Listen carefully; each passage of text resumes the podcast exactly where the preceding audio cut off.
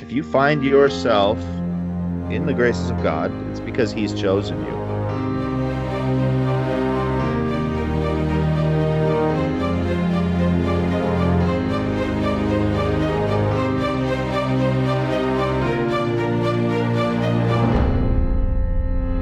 Hello, this is the Adventure Through the Bible podcast. My name is Matt. Joining me today, we've got, let's mix it up, Tracy. Morning.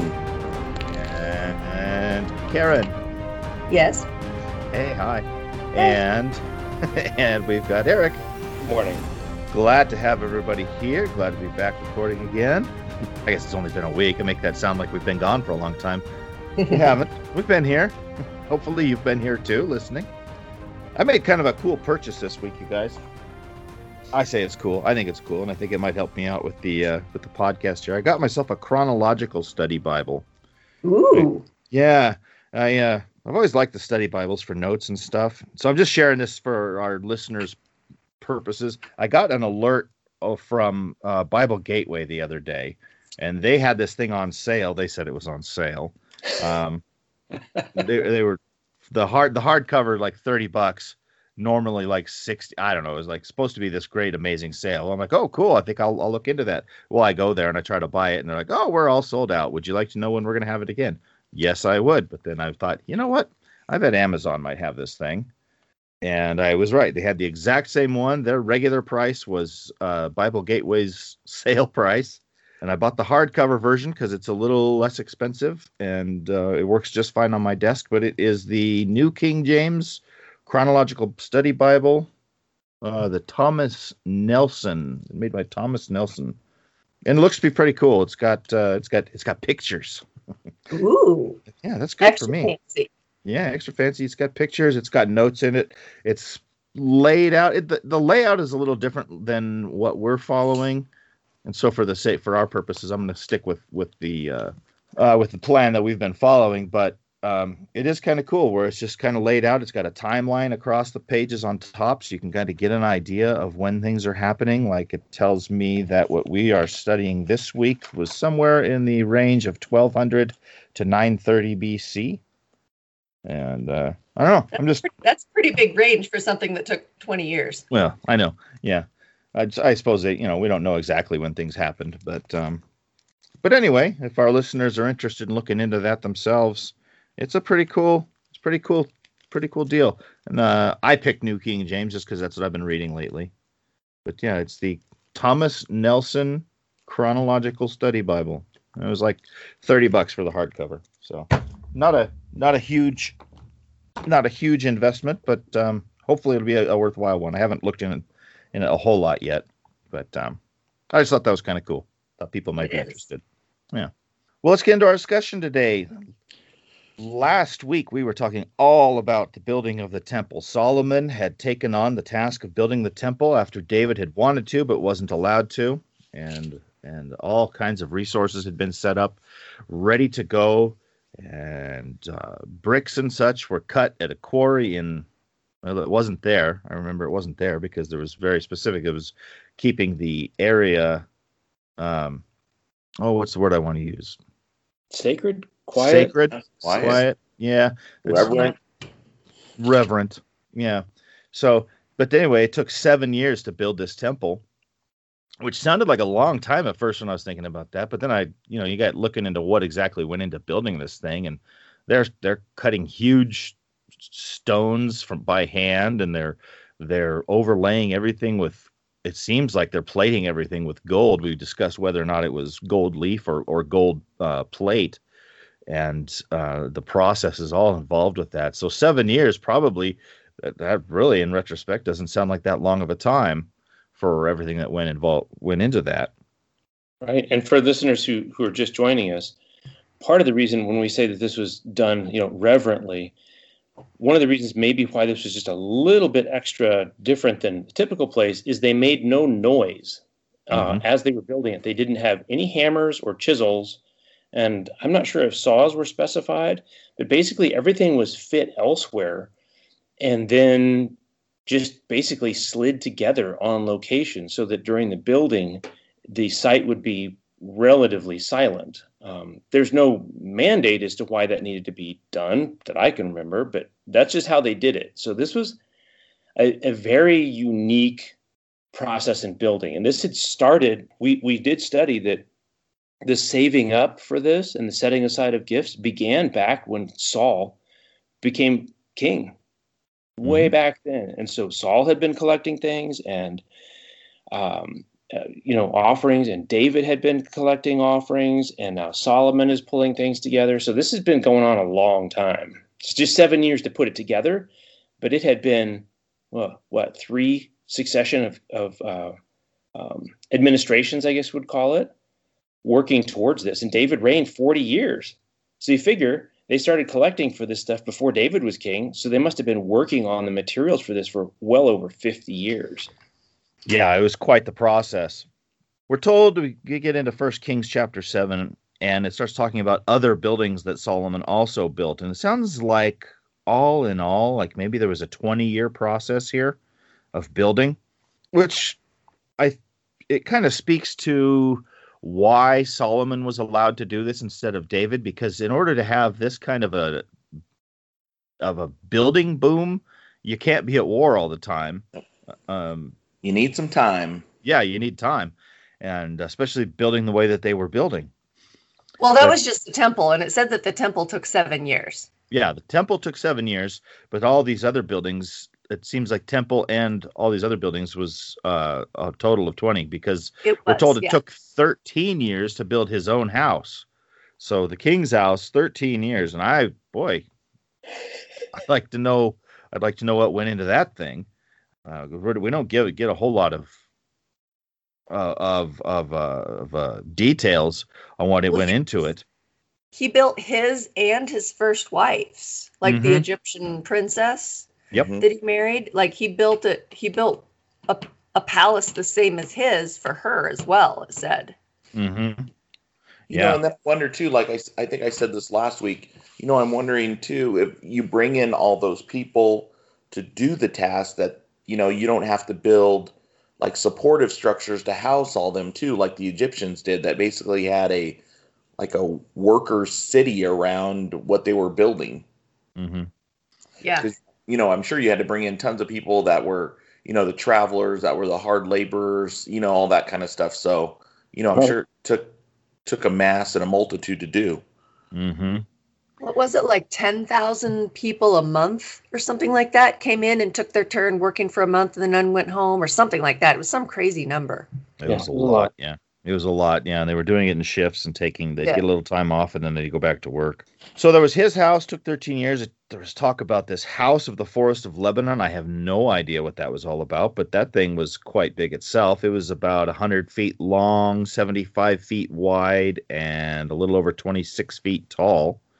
Built with cedar panels. It was, you know, specified out here. They were built with cedar panels and windows with beveled frames. So, I mean, for that to get pointed out tells me that this was considered a pretty special thing to have a window with cedar or a building. I can speak with cedar panels and windows, specifically with these beveled frames. There was talk about something called the Hall of Pillars, which was about 50 feet long, 30 feet wide. Says it had a portico with pillars. Again, I don't know what that was used for. Talk about a hall of judgment. And then it was also told, we were told that in Solomon's house was another court like the hall of judgment. That kind of tells you what that was all about, where it sounds like probably this is where Solomon would go to, hold court. I would imagine this is probably be the type of place where, like we talked about last week, where the two women came and had the dispute over whose baby, who was going to get the baby that was left of the two of them. That would probably be where that kind of thing would take place, I'm guessing. Yeah, and then we're told about this other house made for Pharaoh's daughter. Now, it was interesting, as you look into Pharaoh's daughter's house, there was a little note in the back, in the part of the Chronicles section that we were reading, of why... Pharaoh's daughter lived in a different house. So yeah. I didn't notice that. Yeah. Yeah. And let's see, I wrote down that Pharaoh's daughter didn't live in the king's house because of the proximity to the ark and the area where the ark is considered holy. So that's an interesting glimpse into this marriage that Solomon had with this Pharaoh's daughter. Now, am I correct? She was his first wife? I thought so. First one I remember. First, I think it's read about anyways. Yeah, and I think it's the only one we've read about so far. Right, but we've found that also we'd be reading along about King David, and then all of a sudden it's like, oh, and there were all these children, and we're like, whoa, where did they come from? And like, oh, those are the other wives we haven't mentioned. So mm-hmm. I would not assume that this was necessarily like chronologically the first one. It's just the first one we got wind of. Right. Yeah, so she gets her own house, and that's an interesting concept of marriage, too, where you don't even live in the same house. More of a, I don't know, almost more of a, I mean, we talked about how it was probably a political alliance thing at one point. And almost more of an economical alliance than, you know, I mean, today when we think of marriage, we think, you know, you got to fall in love with somebody, you know, you're going to date for a while, you're going to get to know each other. You're going to, you know, this is going to be somebody you want to live with for the rest of your life. Well, it sounds to me sort of like Solomon married Pharaoh's daughter, and then let's just put her over here. We don't, you know, interesting to, you know, be married to someone who you have a certain dedication to, but who you really aren't sharing your life with. Right. Yeah. It's a different world. Mm-hmm. Well, I would guess that if you get into the monarchies of today, you would find elements of that same thing still going on. Like marriage just isn't quite the same thing when you have that much of a public-facing position. Mm-hmm. Oh, yeah. I mean, that's for sure a thing that went into the future. And Tracy, you're going to have to help me out here medically. There was a family in Europe who intermarried all over, and they shared a... They were missing a blood clotting factor. Yes. Uh-huh. Yeah. Oh. Rasputin and the Russians were huge on that. Hemophilia. Yes. Uh-huh. And they spread that because of their marriage all through the European royalty because they intermarried all over the place. And it's just kind of an interesting thing. It's kind of like one of those ways you can trace that. It's like, oh yeah. So yes, this happened before, and it happened again, and so, and this is what the English teachers would call foreshadowing, as we're talking about Solomon here. So anyways, So a lot of building in, and by the way, these chapters go in parallel. So 1 Kings 7 is pretty much the carbon copy of 2 Chronicles 4, right, or the other way around. So if our listeners are wondering, it's basically the same thing. It is so much the same thing. We were talking before we started doing the live podcast here, is that we weren't sure. Did we read that again already? Or is that exactly the same? Or am I missing something? Am I rereading what? So yeah, it's 2 Chronicles 4 and 1 Kings 7, pretty much the same thing. And as we skip ahead, we have 1 Kings 8, 1 through 21. Which is essentially the same thing as 2 Chronicles 5 and 2 Chronicles 6, 1 through 11. So those two things overlap almost perfectly. Mm-hmm. You know, one thing that I just really wanted to talk about, one thing I really kind of wanted to mention here about Pharaoh's daughter's house, who was talking about how big these stones were. They said 10 by 8 cubits, or 10, how do they put it? 10 cubits square and 8 cubits square, so different sizes. But that's 15 feet by 12 feet square, I guess, cubes of stone. Can you imagine trying to transport something like that? Goodness. You know, because those like weren't coming stuff. From local. What was that, Eric? So that's like the pyramid stuff, and the pyramids predated this, so people had figured this out, and to my knowledge, and Tracy's more of an Egyptologist than the rest of us put together. Did they even ever figure out how they moved that stuff, Tracy? I was just going to jump in there and say, you know what, that is still a raging source of debate on, you know what, did they divert water from the Nile to float these things? Did they, you know, just use raw manpower to push them, you know, pull them across the desert and where they were quarrying them? So nobody knows at this point. So you've ruled out aliens, right? I ruled out aliens. Okay. I didn't mention that one. Oh, that's funny. That's funny. I just did a sermon last week about conspiracy theories, and that was one I was going to, I thought I considered talking about, is the pyramid being built by aliens. I didn't go that way, though. But that's just kind of funny. Yeah, basically, this is, and this is an important point, is that we tend to look back in history and think of the people who preceded us as not being quite as clever as we are today. And I think, an inappropriate compliment to ourselves, because it's not true. Just like Tracy said, they were actually doing this stuff, not theory. They actually did it, and we can't even reverse engineer how they did it. Yep. Yeah, with computers, and they didn't have it. Right. Maybe right. At best. So what they were doing was really impressive. I noticed the size of the stones there too, Matt. These are, and when you start talking about stones that size, I've done some landscaping stuff, and you can buy boulders here for landscaping.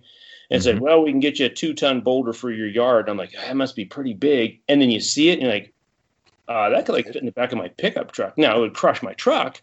Mm-hmm. But it's not 2 tons. A 2-ton rock is really not very big. Yeah.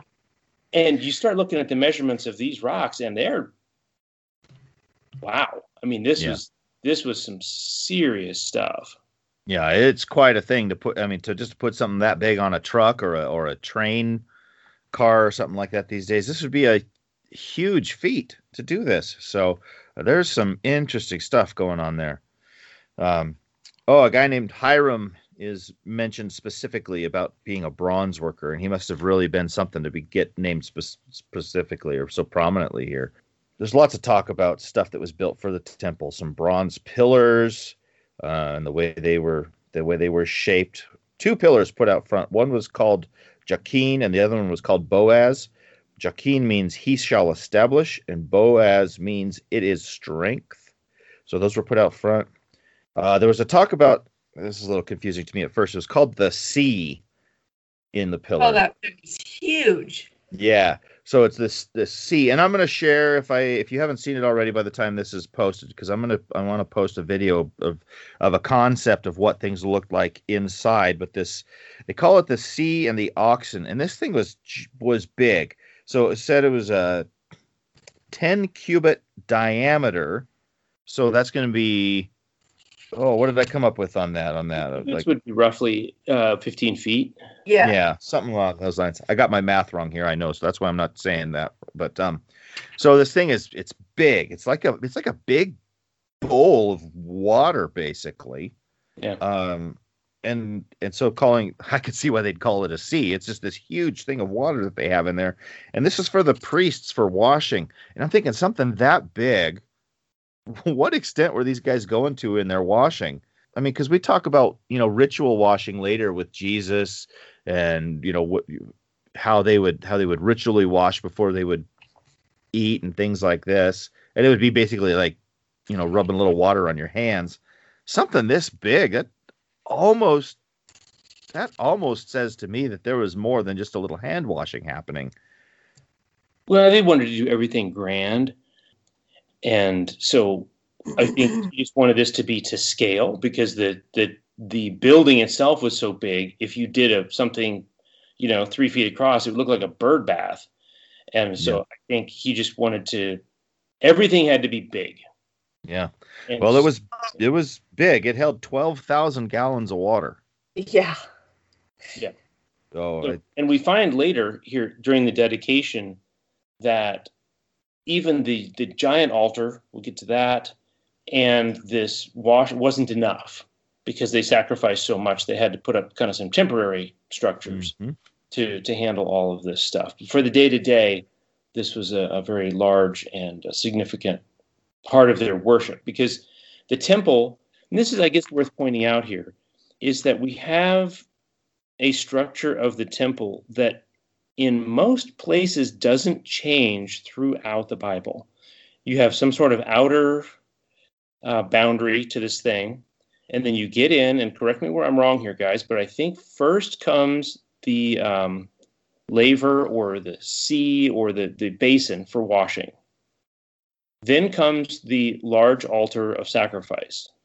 Mm-hmm. Then comes the tabernacle temple itself. Tabernacle was synonymous with the word tent or dwelling place. So it could mean a lot of different things. So then you've got the actual structure, whether it's the tent in the desert or it's Solomon's temple or it's the temple, the rebuilt temple, or it's Herod's temple. And I just want to throw this out there for a little bit of interesting stuff, is that the temple, remember, flashback to Moses, when God says, here's how I want you to build the tabernacle, he told Moses, I want you to build this after the pattern of the temple in heaven. So this is important to keep in mind because we see this again in the book of Revelation. And we see Jesus as the priest. And we see the same furniture. So this goes from Genesis to Revelation. And we're just kind of in the middle here because we have the building, then we have inside the building the showbread, we've got lamps. It's not by accident that Jesus is walking among the lamps of the churches in Revelation as we start. And then we have the prayers of the saints going up from the altar of incense. And there's an altar of incense in the tent tabernacle, and there's an altar of incense here. And then there's the most holy place, and then there's the ark within the most holy place, which on the ark, I should say in the ark, and it's specified here, is the commandments of God. But above the commandments of God is the mercy seat. And this stuff, this just goes from the pattern that Moses is shown to the desert, to Solomon, to the rebuilt thing in Ezra and Nehemiah, to Herod's temple, the structure's the same, to Revelation. So as we're looking at this, it takes slightly different measurements in the sense of like how big was the bronze sea, versus the one in the desert. But the function and the symbology of this stuff is a thread that runs beginning to end in the Bible. It was quite the structure. It was pretty amazing to see. And so when I share that video, I'll give you some kind of a concept of what we've been talking about through all this. And it's, it really is interesting. You've got this giant laver or the sea next to a great big altar for sacrifices and all these other things. So there's all these furnishings. We're told about some carts that hold some other lavers that were the lavers. These other lavers were specifically for washing the offerings. So you had different places to wash. You had the priest wash in one place. Offerings got washed in another place. All this stuff, because we're told about how Hiram or Huram, depending on which book you're reading there. Yeah, Chronicles or Kings. Yeah, same guy. Just for some reason, some people call him Huram, and others call him Hiram. But he's making all of this stuff out of solid brass. So this giant sea is solid brass, and that was like 4 inches thick. Mm-hmm. It was at a hand breadth. So I mean, I'm looking at my hand and going, I don't know, roughly.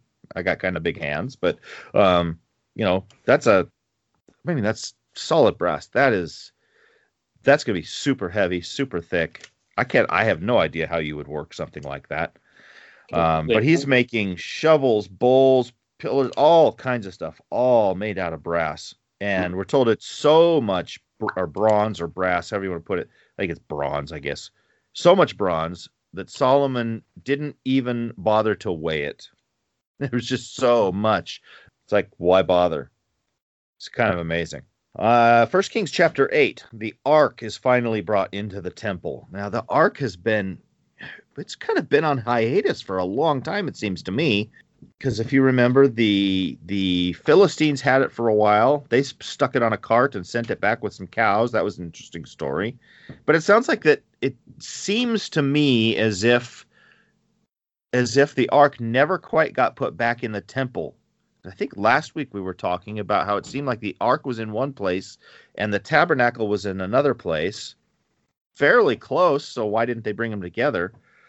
But now it's finally being brought up to the temple, and the elders and heads of the tribes are all assembled. And it says the ark is brought up. How did it put? It said from the city of David, and it calls it Zion. And I looked at the map and it shows Zion. And I don't know if it's talking about the city. I don't know if it's talking about the hill it's on, Mount Zion, you know, but it's right there by Jerusalem.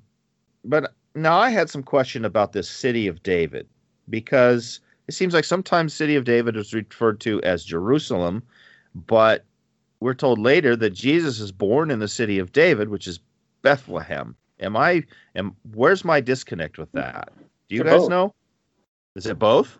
Yeah, because one was where he was, and remember, is that Jerusalem hadn't been taken over by, it's kind of crazy. We think about, well, Jerusalem, duh, it's the capital of the Israelite, but that didn't happen until David took over, because remember the citizens of Jabes, they held Jerusalem even in the middle of Israel. And it wasn't until David's reign that they took over that city, and it became part of Israel. That was during David's reign. And so David kind of came from Bethlehem, but then he made Jerusalem his city and the national capital.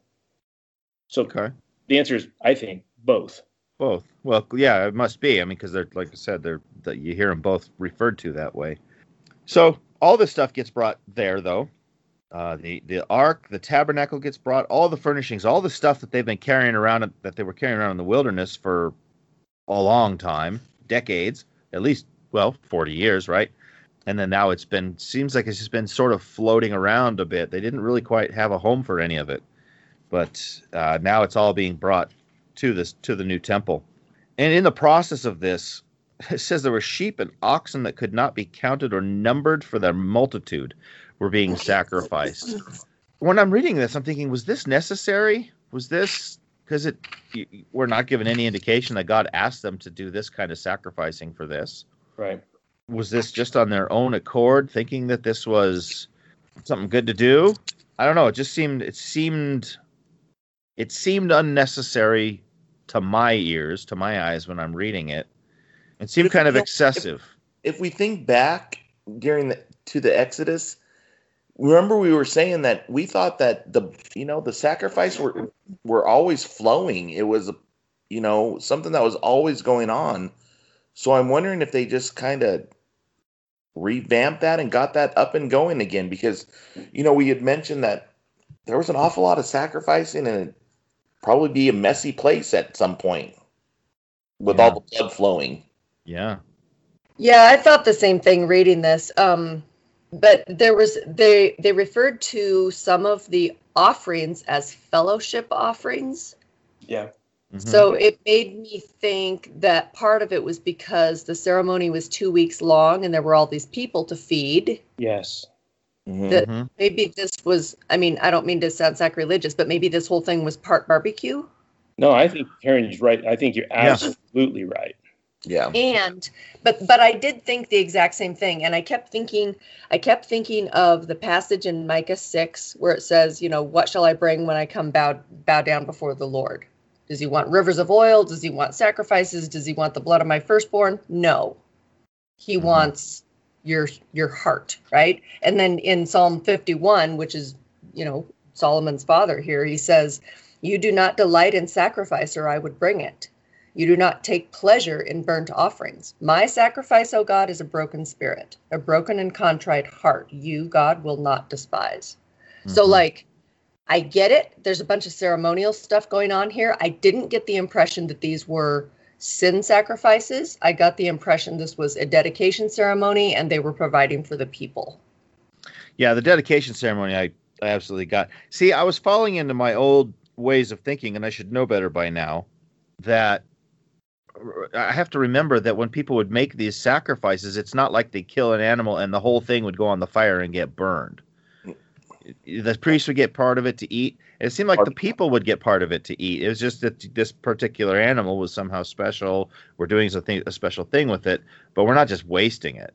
Oh, right. For sure. So yeah, that's kind of my little disconnect there of forgetting that things could be used. So, absolutely makes sense that, kind of like you said, they sort of make it into a ceremony, a celebration, and then everybody is kind of having part in this feast. Makes sense.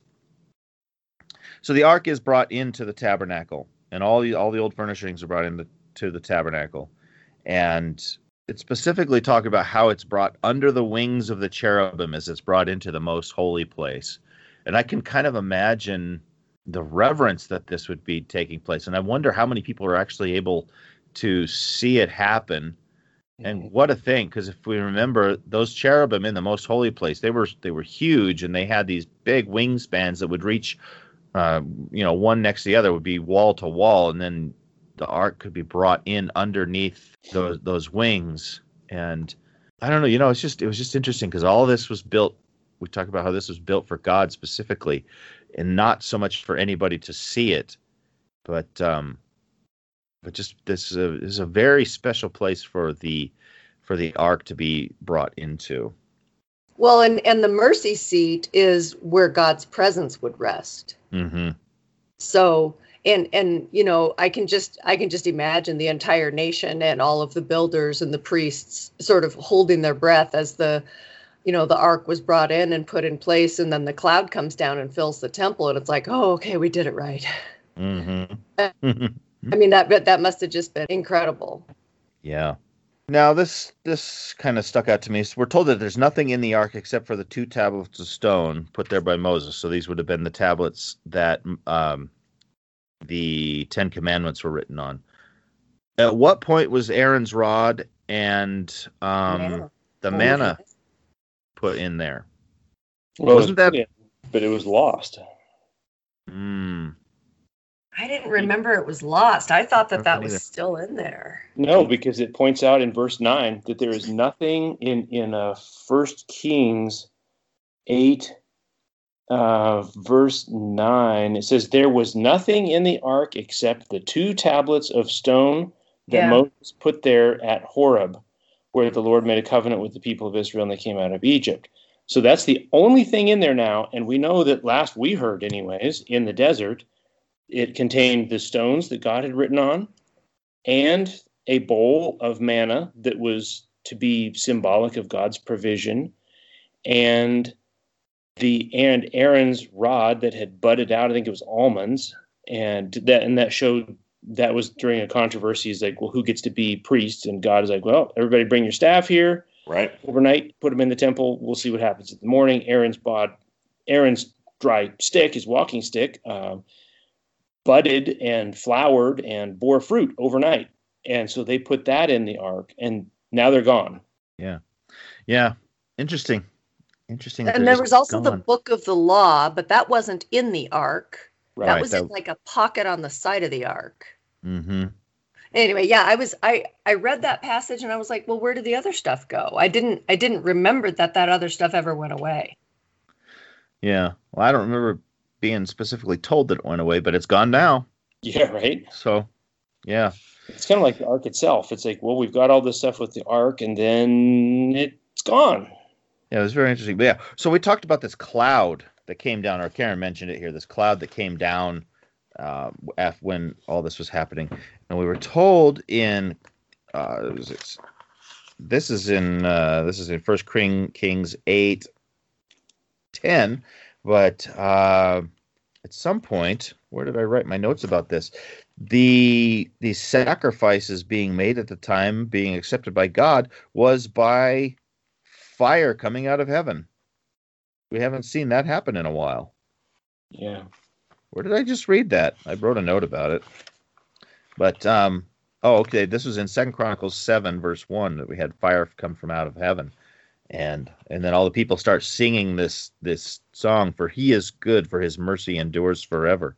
But yeah, so not only a cloud, but we get that fire from heaven again. That, gosh, when was the first time we saw that happen? When a sacrifice was, oh boy, this was back old. This first time literal was probably I want to say, was it when Abraham entertained guests? I hadn't thought back that far. And he brought out food for them, and fire came down and consumed them. That wasn't actually a Levitical priestly ceremony. That was probably in the desert after they built the tabernacle. Mm-hmm. But it's kind of like, well, when does this begin? It's like, well, it's hard to say because we have Cain and Abel offering sacrifices way back, although we're not told that fire came down from heaven for those. Right. Right. But yeah, it's kind of, again, this is one of those themes that goes through the whole Bible. But the literal in a temple with a sacrifice, with God's presence showing up. Yeah, it's been a long time. Yeah, I just thought that was really cool that this happened at this dedication ceremony. Okay. Let's talk about his sermon or his release. Yeah, so he starts talking about how he's got this speech that he gives, and he talks about how God has kept his promise ever since he brought Israel out of Egypt. This is Solomon, and he's doing this in 1 Kings 8:22-66, mm-hmm. and 2 Chronicles 6:12-42. They're essentially the same speech, but this is the king addressing everybody who's there, and it makes a point to say they built a little podium in the middle, and mm-hmm. he does this whole speech, and it's really, really important, and I would encourage our listeners to read this. It's in 1 Kings 8 and in 2 Chronicles 6, what Solomon has to say, because essentially he is right here outlining the future of the nation of Israel up until the Messiah, kind of their political. I don't know how much he knows. Did that strike you guys? Like, I mean, he's saying all this stuff, this if then, and I highlighted all those. I wonder, does he even know how much of what he's saying is literally going to happen? You know, it was almost like he was being directed in his prayer. Mm-hmm. You know, the Holy Spirit maybe was kind of taking charge. Yeah. I mean, it's straight up prophecy. This isn't just him giving advice. This is, we see this happen in the future, literally as he outlines it. Mm-hmm. Yeah. Yeah. And I think, I mean, did he know? I don't know that he knew, but I think, I don't know. Haven't you ever sat down to pray or, and you need to pray something, but you don't know what to pray. And so it's kind of funny, but you say, okay, you pray to God to ask you to tell you what to pray. Right. And it seems to be like that's sort of what's happened to Solomon here, is that he has been essentially given this prayer and this, and it works out as being rather prophetic. But he does talk about how there's no God like this God, and how he's kept his promises, and he's asking him to keep a descendant of David on the throne, but with the caveat, as long as those descendants are following your ways. Right. And this has been mentioned a few times before now by God. And we can't miss that. Literally, if you went through this, which I did in both 1 Kings and 2 Chronicles, and you highlight the words if and then, mm-hmm. it's dozens of times it shows up. He talks about how the vastness of the universe. Well, he uses the word heaven. But let's see. This is in verse 27. But will God indeed dwell on the earth? Behold, heaven and the heaven of heavens cannot contain you. How much less this temple which I have built? Yeah, such an acknowledgement of how big God is, and how what he's talking about is heaven cannot contain him. Now, this is something interesting to me, too, and this might put us down a rabbit hole, and maybe we don't have time to go here right now. But I've been noticing as we read and we talk about heaven, we have a tendency to think of heaven as being like this place where God lives. But if you notice as you read through this, it's never really used as a proper noun. It's almost referring to heaven as more like the vastness of the universe. It's like, that's where God is. He's in the vastness of everything. It's not like he has this particular place that he lives, because there's nothing that can contain him. It's he exists in that vastness. I get what you're saying, and I think that that's true. There's the omnipotence and the omniscience aspect of it. But like in the New Testament, it refers to it as the three heavens. Mm-hmm. So there's the first heaven being Earth's atmosphere, the second heaven being space, mm-hmm. as we know it and as we don't know it, and the third heaven being like, hey, Revelation, now we're going to heaven, second coming heaven, that heaven. Right. A place where the throne room of God is. Mm-hmm. So that's kind of always been my understanding of it. Yeah, it's just interesting to how. Because if you think about the creation story, in the beginning, God created the heavens and the earth. Right. Okay? So he made an atmosphere around the earth, and he separated the sea from the land, and then he planted stuff on the, you know what I mean? Like, that's the first heaven. Yeah. Well, there's lots of room to discuss that. There's like I said, that theories about all of these places, and kind of what it boils down to is we're trying to figure out what this means, and at the end of the day, God is bigger than all of these things, mm-hmm. because He, whatever they are, He created them. He's bigger than the thing He created. But to Matt's point, Solomon is saying that as amazing as all this is, you can't really fit in here. You know, we built a house for you, but it's kind of not really a house you can live in. We're doing it to honor you, right? Yeah, God is he's way too big, and so Solomon's just sort of acknowledging that, you know, we've done this grand gesture, but it's really a pittance, because there's no way that this is in any way the only place where you're going to be. I appreciate what Solomon's saying, but the simple fact is God's already shown himself to accept this earthly tabernacle all the way through when it was just a tent made out of whatever kind of skins those turned out to be, the ones that we like, what animal is that from?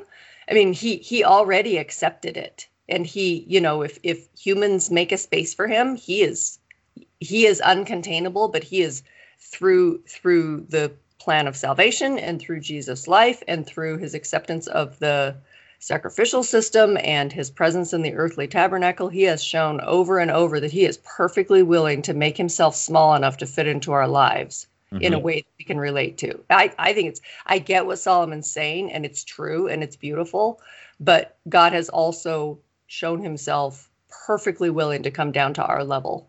Yeah. Well, it was his idea. Right. Yeah. Well, Solomon continues on, and he's asking God to accept prayers that are directed towards this temple. So he's like, when somebody comes here and has sinned and they pray, or when Israel has fallen to an enemy because we haven't followed you, there's some of that foreshadowing you were talking about. But when, you know, if we're out of town and we direct our prayers towards Jerusalem, he's asking God to accept the prayers that are directed in this direction. And I think it's important that he pointed out that this is not big enough to contain God, because this is showing how it's all really kind of a symbolic gesture. And he's asking God to accept those symbolic gestures of directing a prayer towards this temple. Yeah, that's a big deal, because it's over time it shifted into being a literally like, okay, get out your compass, which direction is Jerusalem? And that became the significant thing. And I'm not saying it's insignificant, because, you know, later we have Daniel, who literally prays toward Jerusalem. And you can read that story in Daniel. But as we get to the New Testament, here's something. It's Matthew 24:2. This is Jesus saying, you see, he's talking about the temple in Jerusalem. Now, it's been destroyed and rebuilt. This is the third rebuilding at this point.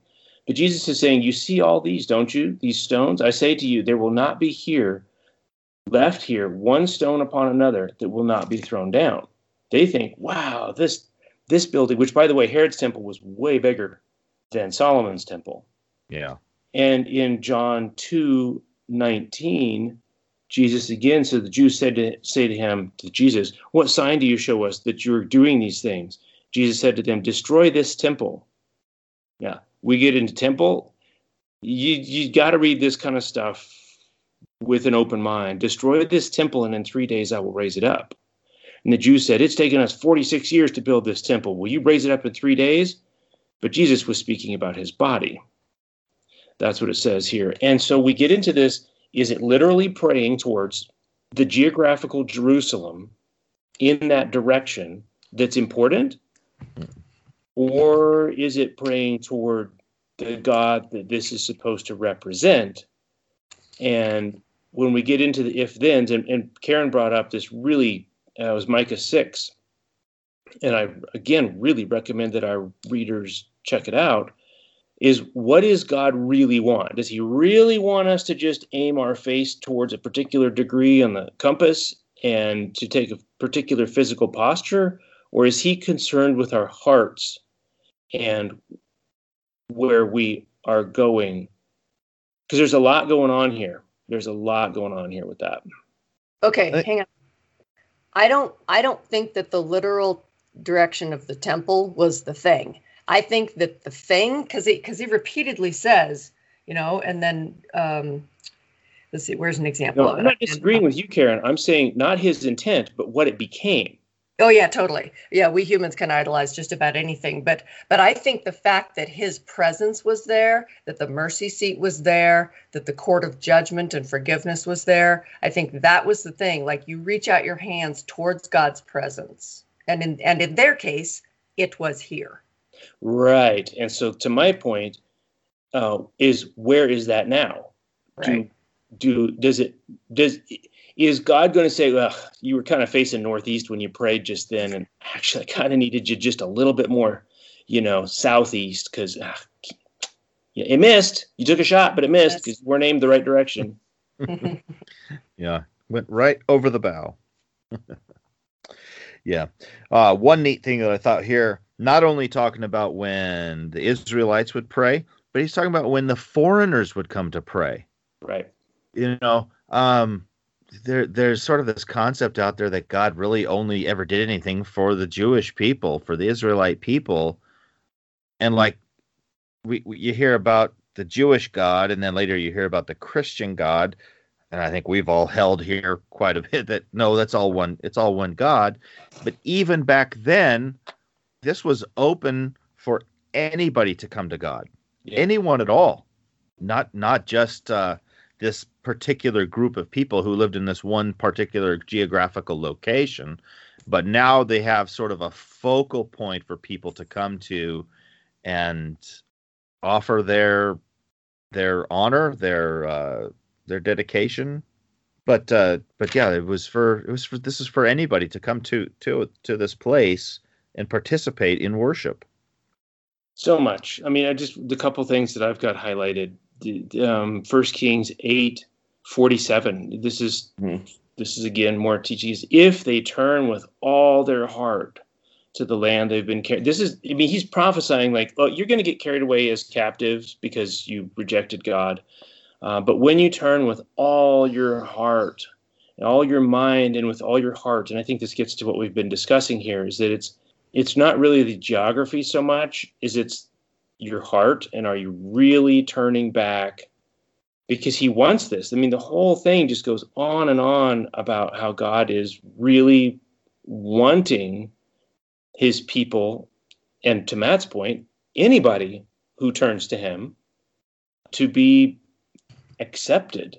You know, there's, and he gives context to that. It's like, no, you have the assurance that this will happen, because in verse 56, Solomon says this, not one word has failed of all his good promise. So he goes on, he talks about how these are God's people, and God has chosen these people, and he's separated them out. He talks about how these are God's inheritance, but he's chosen them. I think that's a big deal to consider for us all, that God has chosen us. You know, if you find yourself in the graces of God, it's because he's chosen you. And I mean, he's put his hand out to everyone. So, I mean, we have to choose him back. But well, he say, weren't there a couple times when, like earlier in the Bible, when he's talking about the Israelites, and he says, like, I've chosen you, you're my people, but don't get conceited. I didn't choose you because of who you are. Right. I chose you because of who I am. Right. Yep. Right. Exactly.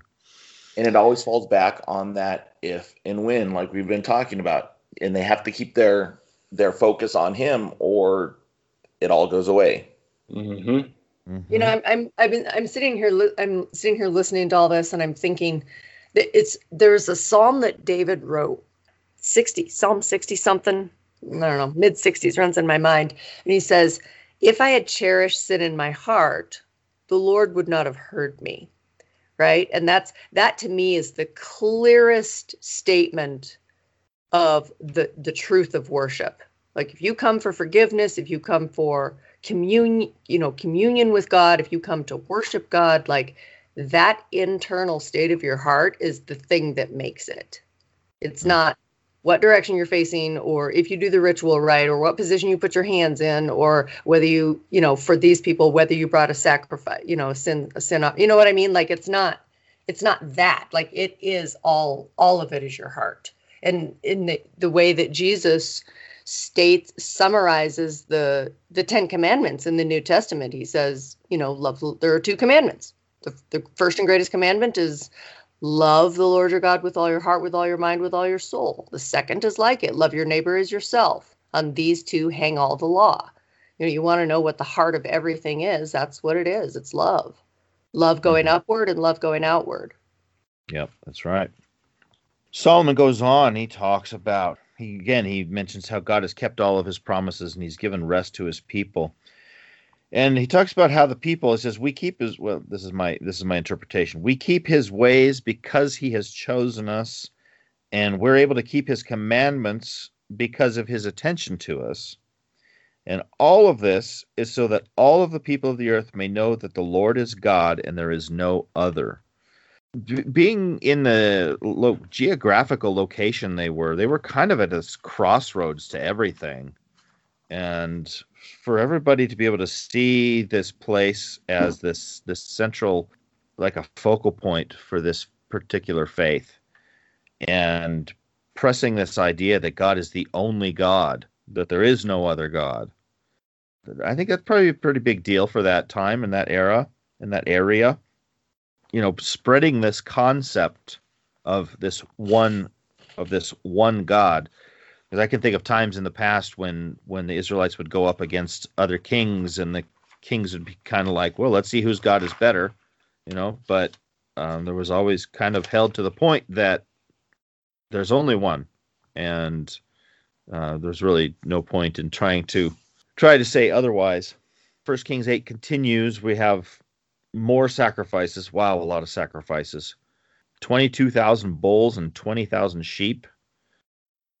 And there's so many burnt offerings made at this point, where they do it in the court in front of the tabernacle, because the altar, as big as this altar is, it's too small to take all these sacrifices. That's a lot of sacrifices. But then we're told about this 14-day-long feast going on. So I think it's safe to assume, like we've talked about before, that these aren't just animals getting slaughtered and burned on a fire, but this is all part of this dedication ceremony, and everybody's able to take part in this and celebrate with the feast of it. Yeah, I remember that towards, I think, the number when David did his census of potential warriors, he'd come up with over 1 million fighting age men.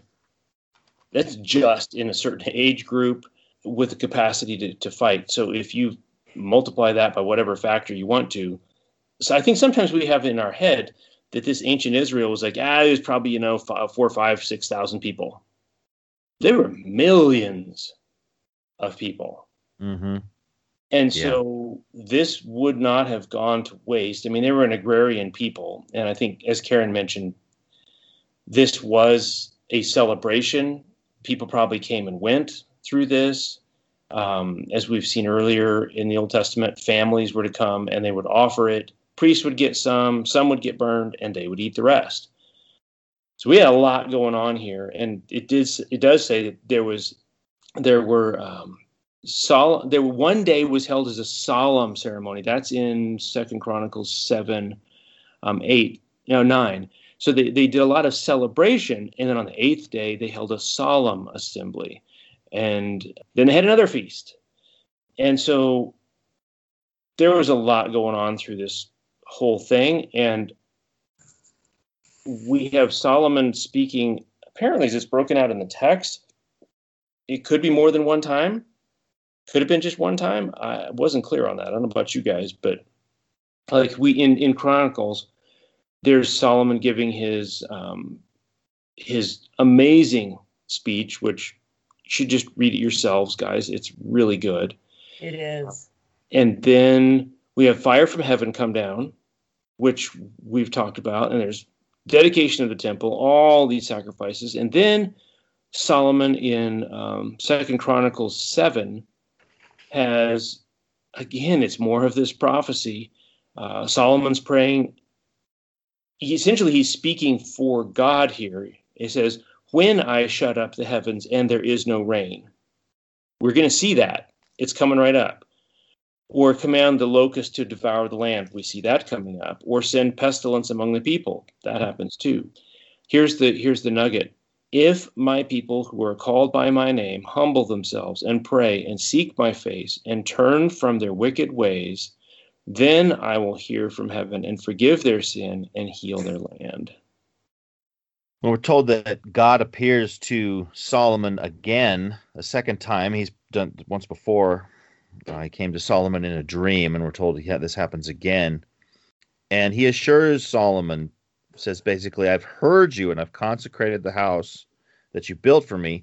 And interesting, in 2 Chronicles 7, he says, I've chosen and sanctified this house. That's kind of an interesting way for that to go, because, you know, Solomon built it and basically, you know, places it out there. But then God's like, yeah, I chose this. Mm-hmm. So that was kind of an interesting little way of looking at all this. He reminds him, if you walk before me, maintain integrity, keep my commandments, my statutes, my judgments, then your throne will be established forever. God keeps coming back to this thing. If you will do the things I say, then your legacy is going to go on and on. But if you or your descendants turn away from me, then I will cut off Israel and cast this temple out of my sight, he says. So all the grandeur and the just how it looks, the whole thing, God says, you know what? You don't follow me. It means almost nothing. Mm-hmm. The most important thing, just like Karen said a little while ago, the most important thing is your heart and that you're following me, not this temple. And it looks grand, but don't get caught up in it because that's not the most important thing. Yeah. I mean, what was it? One of the Samuels, I think it was 1 Samuel, it just says flat out, to obey is better than sacrifice. Yeah, all this grandeur, all of this wealth put into this, all of this work. I mean, think of the man hours, man years probably put into building this thing. And yeah, God is like, yeah, this is great. It's cool. I acknowledge it. I choose this to be, you know, what we're talking about here. But if you don't follow me, it's nothing. It's gone. It'll be gone. And when people see it, that it's gone, they're going to know that Israel fell away from me. Yep. It becomes basically like in our culture now, when somebody says, oh yeah, that business operated and pretty much went like the way of the Titanic. It's not a compliment. Right. No. It's like it was supposed to be amazing and awesome, but then look what happened. Mm-hmm. And that's, God is warning them, hey, all this awesomeness that you're seeing and you're excited about, it could just go that way. Keep it in mind. Well, Solomon, I guess, feels some gratitude towards Hiram and decides he's going to give him a gift. This is after 20 years of building projects. And Solomon gives Hiram 20 cities in Galilee. I mean, 20. You're thinking 20 cities. He's going to give him 20 cities. Also, wow. Hiram didn't work for free. Like Hiram hadn't worked for free for 2 decades. Well, you were giving. Basically, they were supplying food, though. Let's not forget that. Yeah. Right. Yeah. But then Hiram looks at them and he's like, "What is this?" Right. It's funny. It's sort of a humorous little story here. But he's like, why? Yeah, it's funny. You read the biblical text, it's Hiram's like, dude, seriously? Like, this is what you're giving me? And Solomon's like, okay. How about this deal? but he gives them these 20 cities, and he calls them Kabul, which literally means good for nothing. I mean, I guess I've gotten a couple of gifts in my time, and you you put on a smile. And, thanks. That's thoughtful. It's great. It's the thought that counts. Yeah. No, really. That's thanks. You didn't have to. Yeah. You shouldn't have. Have you guys ever seen the little video online of the little boy who gets an avocado for a present? Yeah. And he doesn't realize it's supposed to be a joke, and he's trying so hard to be grateful. Yeah. Yeah.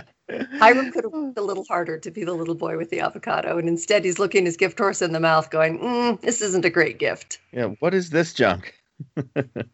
Well, Hiram turns around and gives Solomon 120 talents of gold. Oh, my goodness, yes. So, I mean, I didn't do the math on that, but that sounds like a lot of gold. Sounds like maybe Hiram was one-upping Solomon a little bit there. Just funny. I don't know. It's like, why? On the one hand, I'm like, why did Solomon think he would like this? And on the other hand, yeah, it's like, way to bury your disappointment there, Hiram.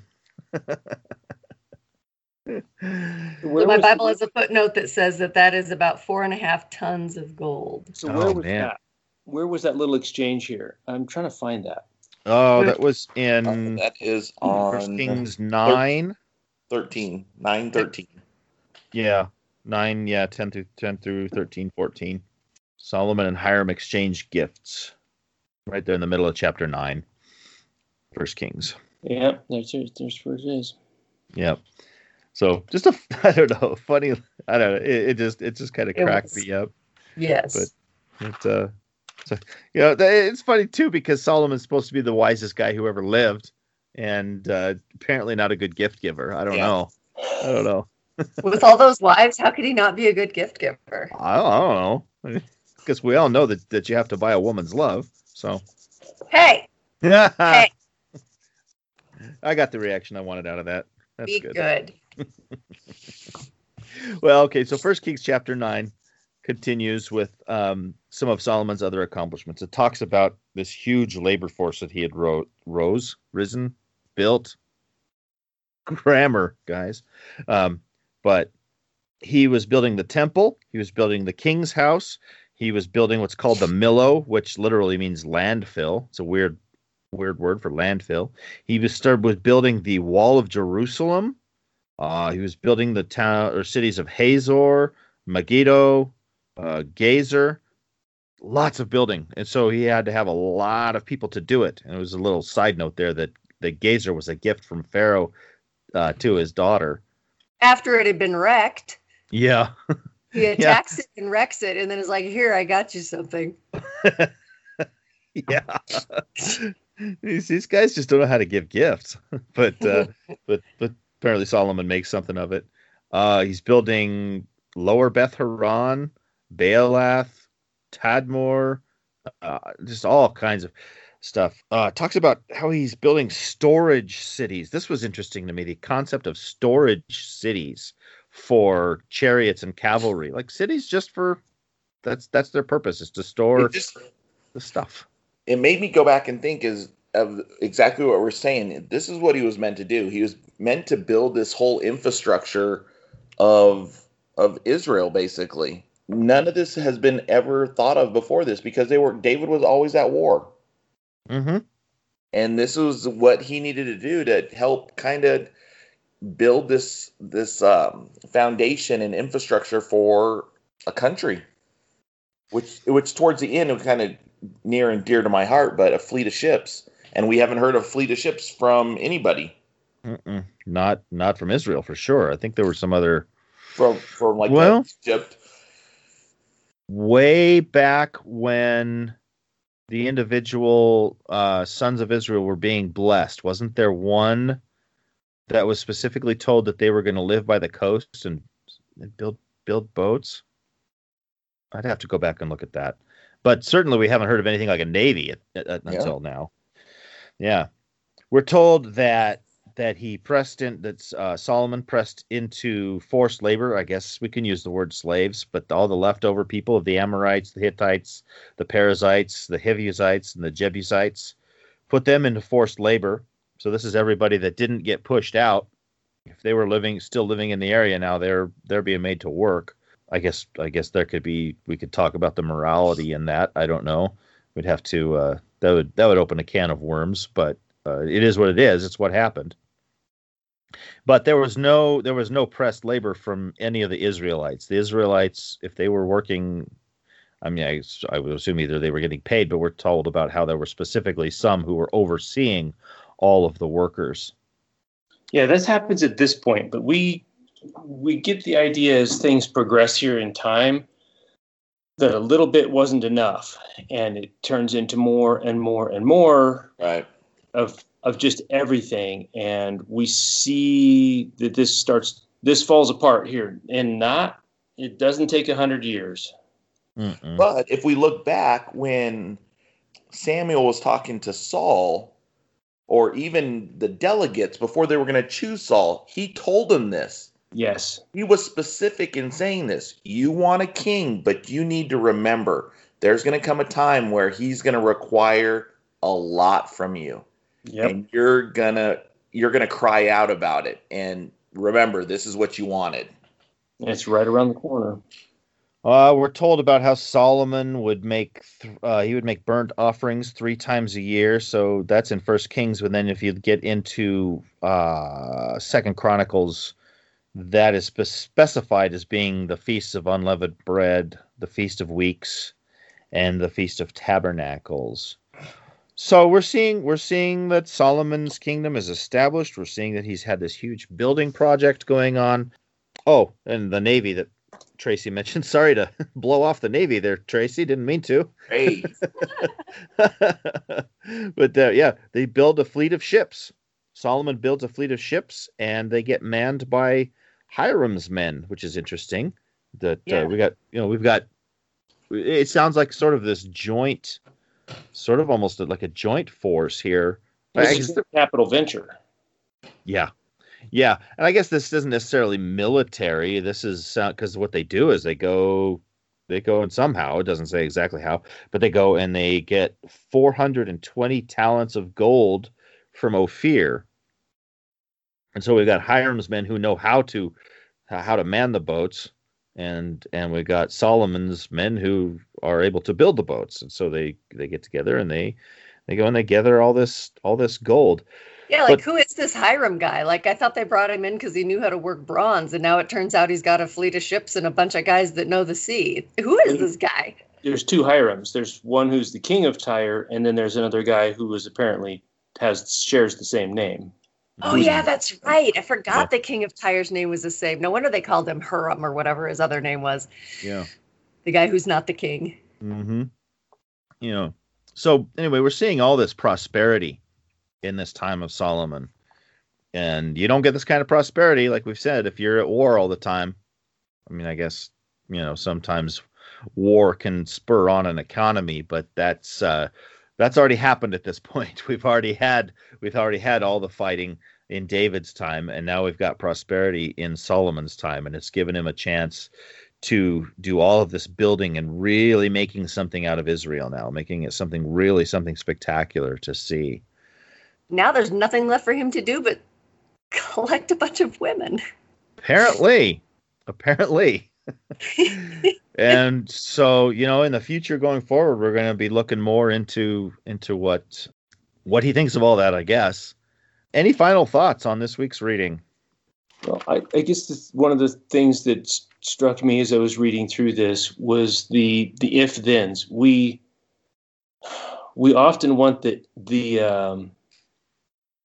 blessings of the if, but we don't necessarily want to do the things that qualify us to do that. It's just human nature,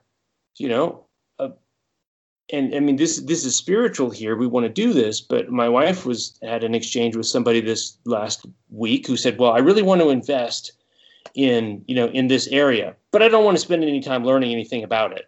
I just want to make the money. It's like, that's just how all of us are. You know, we want the paycheck. We don't want the work.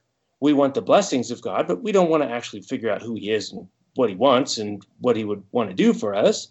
You know, we want all these things, and you can't read the reading that we did this last week without just, I mean, it is in our face again and again and again and again and again. If then, if you do this, then, and there's both, there's if then and good, and there's if then bad.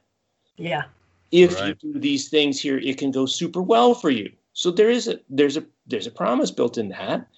And there's also a promise, if you will, built in, if you do this other stuff, then this other stuff's going to happen. I was listening to a podcast this week. It's interesting. The hosts were saying, you know, success or failure, neither one of those should actually be a surprise. Yes, occasionally the asteroid comes from outer space and blasts apart the thing you were working on. That's pretty rare, really. But you know, everything from our health to our finances to, in this case, the spiritual health of a kingdom. It's not, as God is saying, guys, this is not a surprise. If you do this, this is what's going to happen. Good. If you do this and you're doing the wrong thing, it's going to go bad. And yet we so stubbornly refuse. We don't want to believe that that's how things work. We just want the blessings without the obedience. And we see this, we'll see it quite literally here as we start getting into the changeover in kingdoms, which starts to happen pretty rapidly. Yeah. But we see this in Jesus is constantly addressing this to his audience in the New Testament. It's like, look, like you wanted this. You wanted these blessings, you claim this heritage of Abraham. That's not what it's about. It's about, you know, you got to produce fruit. You can't just say, I'm a fruit tree. It's like, well, show me the fruit. And we see that pattern play out again and again and again in the New Testament. And it's not even foreshadowed. It is literally spelled out here in Solomon's prayer of dedication, and I don't think we should miss it. You know, but it's hard not to. Once again, they're continue to be given all these warnings, even from the Exodus, and they don't heed them at all. And When we start to see the rapid turnover in their kings and their leadership, it's like it's being told to them literally every time they start their job. And you know, some of them heed the warning and do well, but it's only for a few years. And then they revert back to their destruction. Yep. It's like, okay, you know, maybe hindsight is 20/20, and reading it is, you could sit back and go, ooh, bad choice. But it's like they were just given so many warnings. Yeah, things do not stay happy hunky-dory forever in the land of Israel. No, we're not. I don't think we're done quite hearing about good things that happened for Solomon, but it does definitely start to change. And we're going to see that coming up, because next week we are going to get into the book of Ecclesiastes. We're going to look at chapters 1 through 6 of Ecclesiastes. And then the following week, we're going to read, I think it's 7 through 12. Yeah. So for the next couple of weeks, we're going to be looking in Ecclesiastes, and that is a very different book. Yes. I love Ecclesiastes. Well, you would. It's kind of depressing. Oh, it's right up there with James for being like my favorite books in the Bible. James is always my number one. I love the book of James, but Ecclesiastes is right up there. Well, and Karen's going to have a whole lot to say about the book of Ecclesiastes next week. We'll let Karen host. There you go. Karen, you go. I'm busy. I think I'm going to be sick that week. Is that it? Are we just reading those chapters? Well, I think 6 chapters is probably pretty good. I mean, we could do the whole book if you want, but... No. Yeah. I didn't do that. Sometimes it's been pieces, parts of this book and that book. And yeah. No, for next 2 weeks, we're going to read the whole... I think it's the whole book of Ecclesiastes, isn't it? But so we're going to do 1 through 6 next week, and then we'll do 7 through 12 the following week. In the meantime, while you're waiting for that, you can reach us at attbpodcast@theadventure.org. Make sure to reach out to us at Facebook. Make sure you share the podcast with your friends and family and neighbors. And make sure you subscribe so that we reach you in your feed each and every week. We look forward to talking to you again next week. Thanks for listening.